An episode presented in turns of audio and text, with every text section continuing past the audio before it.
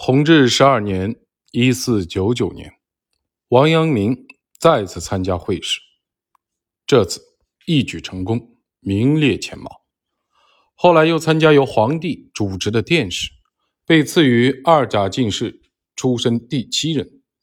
前文已述，乡试合格的考生称举人，殿试合格的考生称进士。参加殿试的考生根据成绩又分为一甲。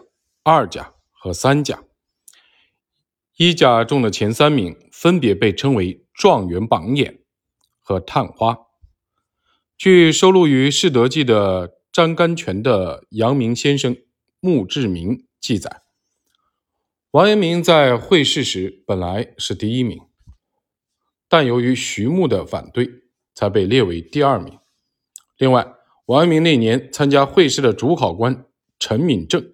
因为泄题而遭到弹劾，朝廷命令李东阳重新校阅试卷。王阳明考取进士后，官政工部，负责政府的土木建设工作。朝廷派他前往河南郡县，让他主持建造咸宁伯王岳的坟墓。王岳，字世昌，郡县人，明景泰二年（一四五一年）进士。曾任兵部尚书，晚年被任命为三边总制，为防范鞑靼侵扰，立下了卓越的功勋。后被朝廷封为威宁伯。他曾三次出兵与鞑靼作战，收复了河套地区。王岳是一位伟大的战略家，有十余年的作战经验，兵法出奇制胜，一旦出兵必凯旋。弘治十一年（一四九八年）。也即王阳明考取进士的前一年，王岳在甘州去世，享年七十六岁，谥号湘敏，著有《湘敏集》。王岳性格豪爽，知人善用，乐于提拔人才，所以部下都甘愿为他赴汤蹈火。东正堂在《阳明先生全书论考》卷十四中提及一些王岳的轶事，由此也可以知此人的品格。一日天降大雪，王岳坐在暖炉旁饮酒取暖，身边还有四位美姬为他弹曲斟酒。恰在此时，一名士兵从前线侦察俘虏敌情归来，王岳立即将其招入帐中，听他禀报前方的敌情。那名士兵汇报的非常的仔细，王岳大悦，于是将手中的金杯递给他，请他饮酒。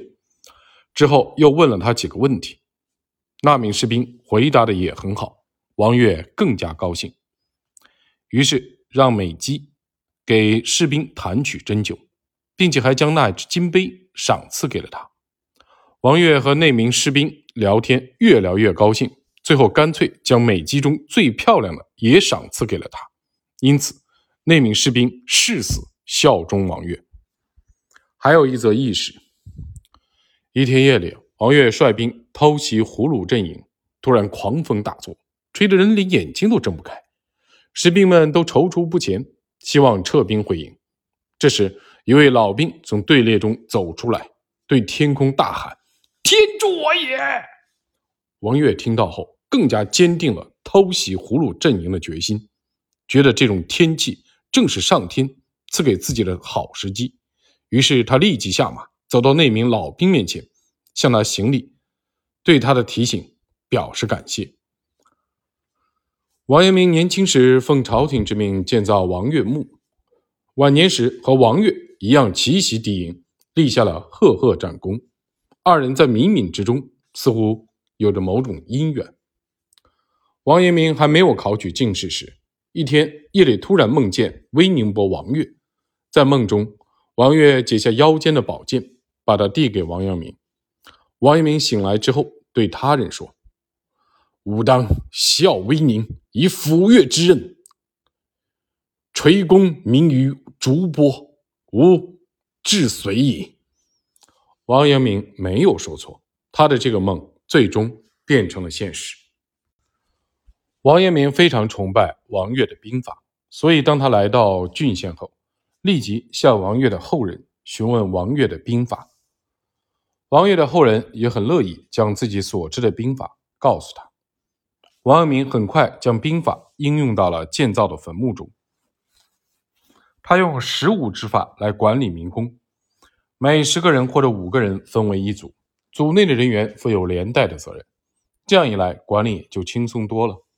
闲暇之时，他还会推演诸葛八卦阵，以锻炼自己排兵布阵的能力。坟墓竣工后，王岳的家人为答谢王阳明，送来一些黄金和布帛，被他拒绝了。后来，王岳的家人又将威宁伯的佩剑。作为礼物送给王阳明，这正好与王阳明梦中的情景一样，于是他欣然接受了。据《皇明大儒王阳明先生出身靖乱录》的记载，王阳明前往郡县时没有乘轿，而是骑马。当行至一处险隘之地时，坐骑受惊，将王阳明摔在地上。王阳明胸部受到撞击，当时。就吐血了，随行人员担心他的安全，都劝他成教，但王阳明认为这是一个锻炼骑马的好机会，于是坚持继续骑马前行。有人推测，王阳明后来患上了肺病，可能与他这次的受伤有关系。